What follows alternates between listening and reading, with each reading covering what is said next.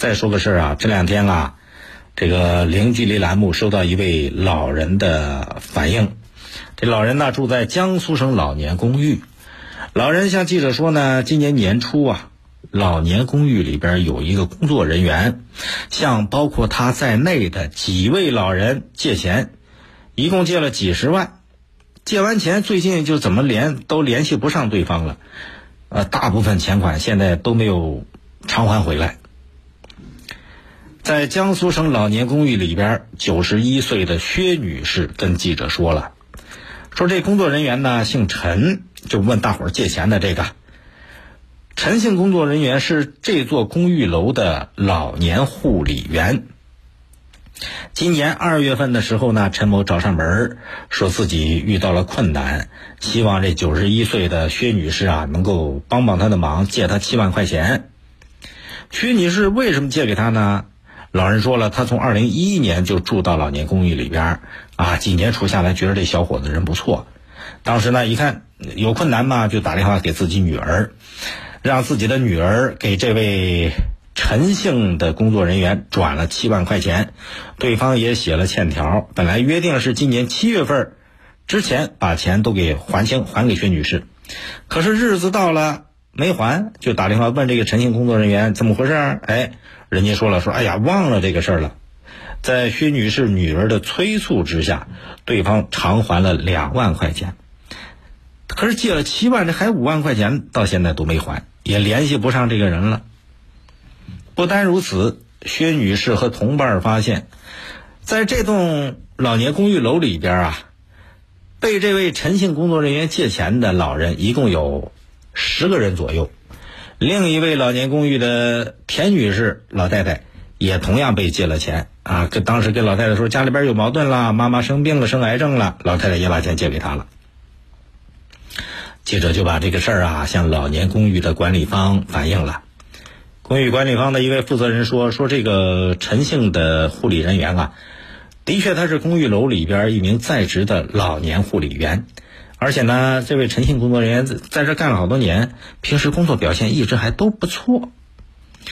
呃，管理方负责人说了，说是他们老年公寓也有明确的规定，员工不许向老人借钱，一旦借钱就会面临被解聘。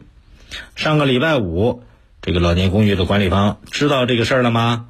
就也已经通过各种方式要求陈某赶紧回来，把人老人的钱还了。现在。被借款老人的子女也已经向公安机关报案了，啊，就那么一件事儿。昨天晚上零距离节目做了详细的报道。真的看了这报道，我也确实希望，就这位陈姓护理人员，因为大伙儿反映他平时工作都不错吧，啊，希望他的的确确就是因为一时困难向老人借了钱，不是那种心存其他念想，啊，辜负了老人家的信任。现在大家都很着急呀。所以，这位陈姓的老年护理人员，假如你要是能够知道大伙儿着急的情况，最好把钱早点都还给老人家，这就没事了吗？不然你说大伙儿一报案，真的惊动了公安部门，你不拿这钱得还，人也跑不了，最后这事儿什么性质，这就不好讲了。再一个呢，要给老年朋友提个醒：老人的钱啊，我看能不外借就不要外借。因为老人的钱是养老钱，一般人都不会想到问老人借钱。当然，能问老人借钱的呢，往往也就不是一般人，对吧？所以老年朋友啊，要有这个基本的警惕心。